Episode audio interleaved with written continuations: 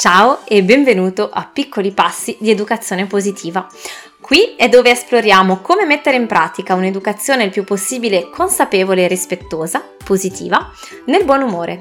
Sono Clio, mamma di due bambini, passato in azienda, oggi consulente genitoriale, fondatrice del Summit per l'Educazione Positiva e creatrice del percorso online per genitori Tempo per Crescere. Sono stra felice di ritrovarti e oggi ti invito a considerare nuovi punti di vista proprio sull'educazione positiva. un respiro, un sorriso e cominciamo! Eh, ci siamo lasciati la settimana scorsa con questa frase, no? Forse vale la pena trovare un modo diverso per accompagnare i nostri bambini in cui possano continuare a sentirsi bene con se stessi e non come in qualche modo difettosi o non meritevoli del nostro amore. E sicuramente anche tu ti sarai detto a un certo punto del tuo percorso di genitore che fatica.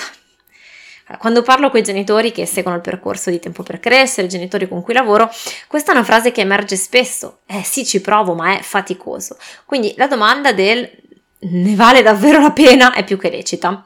Cioè, vale la pena farsi questo sbatti per trasmettere un'educazione positiva? Vale la pena sforzarsi di seguire un percorso diverso rispetto a quello che hanno seguito i nostri genitori?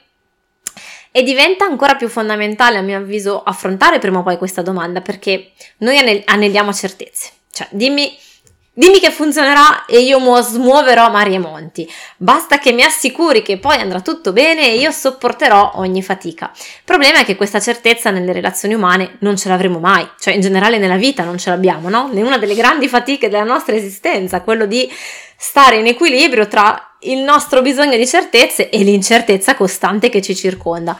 Quindi adesso per tornare sulla Terra, no? Mi piacerebbe assicurarti, mi piacerebbe tantissimo darti questa assicurazione, prometterti che se segui tutto quello che ti dico, poi tra vent'anni tua figlia o tuo figlio saranno due adulti di successo, in armonia con se stessi e con gli altri, eh, però nessuno può farti in coscienza questa promessa. Sappiamo però, e con la sicurezza che gli studi ad oggi ci danno, quali comportamenti genitoriali a oggi possono massimizzare le chance che questo avvenga e ridurre il rischio che avvenga il contrario. Ok, ci muoviamo dentro questo framework che è, diciamo, di probabilità, no? di massimizzare le nostre possibilità. E questa è una cosa interessante. Um, quando noi ci convinciamo di una cosa, il nostro cervello automaticamente parte a cercare delle prove che questo sia vero. Quindi adatta il nostro ambiente, la nostra vita alle nostre convinzioni e non il contrario. e quindi il fatto è che troveremo sempre prove per qualsiasi convinzione, perché il mondo non è bianco o nero, ci sono mille ventagli di possibilità, di colori, di sfumature, no? Quindi troverai molto probabilmente, molto facilmente persone di successo cresciute con l'educazione Montessori, con l'educazione positiva, Waldorf e magari anche il caso contrario. Quindi penso che sia importante fare una scelta basata intanto sui tuoi valori, su quello che è importante per te, perché in ogni caso non avrai mai nessuna garanzia assoluta, no? Però se parti da una valutazione, da una scelta che corrisponda in pieno a quello che tu consideri giusto e importante, anche dovessi mai cambiare idea, dovessi cambiare pure scala di valori e di priorità da qui ai prossimi 10, 15, 20 anni, ehm, comunque saprai di aver agito in coerenza con te stesso in quel momento X e se dovessi cambiare le, le tue priorità e le, i tuoi valori puoi sempre modificare eventualmente la tua scelta nel momento Y futuro in allineamento con questi tuoi valori. Va bene, ok, basta con la premessa filosofica, Clio, parlaci di sti bambini che qui io ho mille dubbi, mille difficoltà e tutto sommato sta storia dei valori, cioè dai, su. allora, Ecco cosa dicono le ricerche. In sintesi, ecco perché, vale, ecco perché prendere in considerazione lo sbattimento e la fatica. Le ricerche dimostrano questo, dimostrano che una genitorialità positiva aiuta i bambini ad andare meglio a scuola, ad avere meno problemi comportamentali e una salute mentale più forte. Dimostrano che aiuta il cervello degli adolescenti, contribuendo a migliorare il funzionamento delle regioni cerebrali associate alle emozioni e al, eh, alle funzioni cognitive durante l'adolescenza ed è anche legata a un'età adulta felice e sana. Ci sono degli studi di, fatti da Harvard, ad Harvard dove hanno scoperto che una genitorialità positiva ha benefici a lungo termine, tra cui migliori relazioni, migliore salute mentale, miglior benessere in età adulta. E altre ricerche e studi empirici dimostrano che pure il genitore si sente meglio, vive meglio la sua genitorialità quando riesce ad abbracciare questo approccio. E abbracciare questo approccio, lo ricordo perché è importante, implica necessariamente abbracciare l'approccio, cioè la, la convinzione dell'errore come eh, opportunità per l'apprendimento e non come un fattore determinante il valore della persona. Ok? Però ecco, dirti questo probabilmente non basta. Come spesso non basta ricordare i benefici dell'esercizio fisico o del bere almeno un litro e mezzo d'acqua al giorno o dormire regolarmente almeno 7-8 ore per, spin- per notte per spingerti a cambiare eventualmente le tue abitudini quando non siano corrispondenti a questo. Um, a maggior ragione quando l'effetto non si vede o non si sente nell'immediato, no? Perché se tu inizi a fare esercizio fisico, eh, la prime volte, i primi giorni, vuoi stramazzare per terra dopo che hai corso 5 minuti, eh, non ti senti meglio, anzi, poi ti fanno male i muscoli. Ecco, ci vuole, ci vuole del tempo, no? Per vedere, eh, per avere dei benefici. E in educazione e soprattutto con l'educazione positiva che è volta ad andare a cercare l'insegnamento di lungo periodo, spesso nell'immediato non vedi subito l'effetto. E quindi al primo sudore e alla prima fatica è così, così tanto facile dirsi ma chi me lo fa fare e lasciar perdere, no? Quindi cito questo altro, questo altro articolo sul cambiamento, no? Perché di fatto noi cosa stiamo facendo? Stiamo cercando di cambiare, stiamo cercando di cambiare il nostro modo di fare. Ci rendiamo conto che il nostro modo di rispondere ai comportamenti del bambino genera qualche, qualche difficoltà, che non basta dirgli di fare così perché il bambino lo faccia, che quando il bambino rifiuta di fare quello che gli chiedo io stesso ho delle reazioni emotive molto grandi, che quindi fin- ci sono delle tensioni che tutto, questa, questo, tutto, questo ci porta a vivere non in armonia, ma nel, spesso nel conflitto, nel disagio, nella difficoltà. E comunque eh, che non sappiamo a volte proprio come fare a insegnare nost- ai nostri bambini determinati comportamenti che sappiamo essere più positivi, più efficaci, più utili, ok?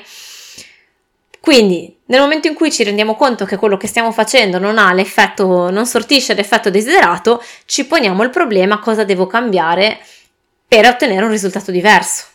Ok? Perché se non cambio niente, sì, posso aspettare che il mio bambino cresca, però, mm, come dire, parto dal presupposto che nel momento in cui noi siamo solo una delle due parti dell'equazione, sì, possiamo delegare tutto all'altro, ma non abbiamo nessun controllo su quello che, eh, sul modo in cui evolverà il nostro bambino o quello che lui deciderà di fare. Abbiamo un minimo di controllo su quello che possiamo scegliere e decidere di fare noi.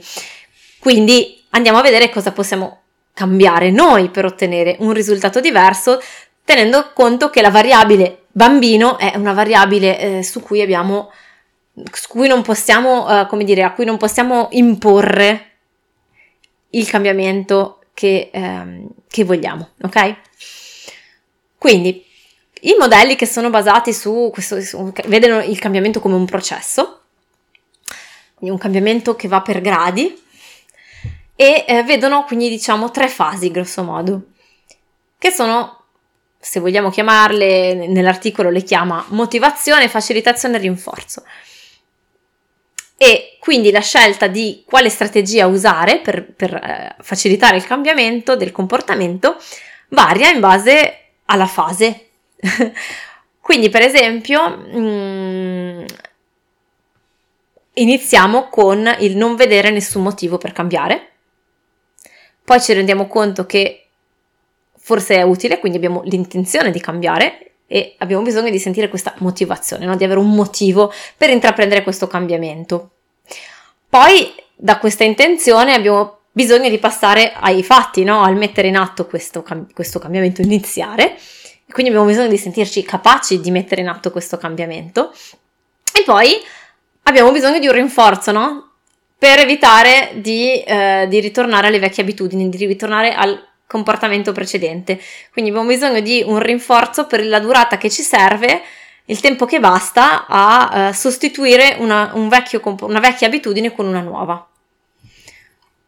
Quindi la prima fase è quello che stiamo vedendo oggi, cioè capisco che cavoli, per me stesso, per i miei bambini, cioè non voglio dare il meglio ai miei bambini, non voglio dare anche a me stesso in fondo tutte le chance per vivere una vita soddisfacente insieme ai miei bambini, per stare bene insieme. Perché ok, non avrò mai la certezza, ma almeno metto tutte le chance dalla mia parte, no? Secondo step, tutti quei percorsi e suggerimenti su come fare, quindi eh, per esempio quei percorsi, quello che rifaremo insieme a settembre quando faremo il percorso sui capricci, oppure quello che faccio con i genitori dentro Tempo per Crescere o nei miei altri programmi, cioè come mettere insieme giorno dopo giorno un piccolo cambiamento, vederne gli effetti, l'efficacia, condividerlo con altre mamme e papà in modo da sentirmi motivato anche dalla loro partecipazione, da sentirmi parte anche no, di un movimento di cambiamento. E poi terza fase, terzo, terzo, terzo step, diciamo così, vado a rinforzare il comportamento desiderato e, e quindi questa è un po' la mia missione anche, no? cioè creare quel contesto favorevole per permetterti di fare il cambiamento eh, in queste tre fasi. E oggi mi sembrava importante ripartire dall'inizio, no? dal farti vedere che il benessere vero, quello completo, quello olistico, il, il, benessere, non, non, il benessere in senso economico, il benessere nel senso di sto, sto bene, ti, chiedi, ti sei chiesto stamattina come sto? Come stai? Come stai mamma? Come stai papà? Come stai veramente? Te, te lo chiedi tutti i giorni, ti senti... Ti, eh, riesci a darti questa risposta? Cosa che costituisce questo star bene? Star bene in tutti i sensi, no? Ecco, e questo passa dal far coesistere in armonia tutti gli aspetti di me e dal far coesistere in armonia me con gli altri, con la natura e con il mondo. E quindi per fare questo ho bisogno in primis di star bene con me stesso, no? di, di, imparare a farmi guidare dalle mie emozioni, a sentirle legittime, a esprimerle eh, in maniera rispettosa, a sentirmi sempre degno di amore, degno di esprimere i miei bisogni e quindi anche di dire no alle richieste degli altri. Ho bisogno di imparare a comunicare questi bisogni e a rispettare i bisogni degli altri, a trovare il mio posto nel mondo, il senso della mia esistenza in questo mondo, in questa vita. E questo passa inevitabilmente dal rapporto con l'adulto durante l'infanzia, no? Dall'esempio che l'adulto dà, dagli sguardi, dalla guida, dall'accompagnamento che noi adulti facciamo, possiamo fare con i bambini, da quel senso di fiducia profonda e costante che riusciamo a passare. Ed è ciò che ci permette che permette di unire no? il singolo alla collettività, il benessere individuale con quello collettivo. E magari sarà una visione utopistica, futura, lontana, certo, ma non per questo non vale la pena iniziare, perché anche se solo riesci a trasmettere al tuo bambino questa fiducia e questo incoraggiamento e questo senso di amore incondizionato, ma vogliamo andare al ribassissimo, metti che ci riusciamo anche solo l'1% delle volte. Caspita, è sempre e comunque l'1% di fiducia in più per te e per lui o lei, insomma, per il tuo bambino o la tua bambina. E pensa all'effetto cumulato, cumulativo di questo 1% tra sei mesi, tra sei anni, tra vent'anni. Non importa da dove, da dove parti, cioè o meglio, certo che eh, il, il punto in cui parti, la strada che hai già percorso, ti darà delle risorse, no? Ti darà degli insegnamenti, le esperienze che hai vissuto ha in qualche modo formato, influenzato chi sei oggi. L'importante però è vedere oggi che cammino puoi fare, perché non sia questo tuo passato a determinare il tuo futuro, né il futuro dei tuoi bambini. E, e anche questa è libertà, anche se fa meno rumore di quella che compare sui giornali. Quindi io ti aspetto le prossime settimane per continuare questo percorso e ho delle belle proposte in ballo in sorpresa per te. A presto!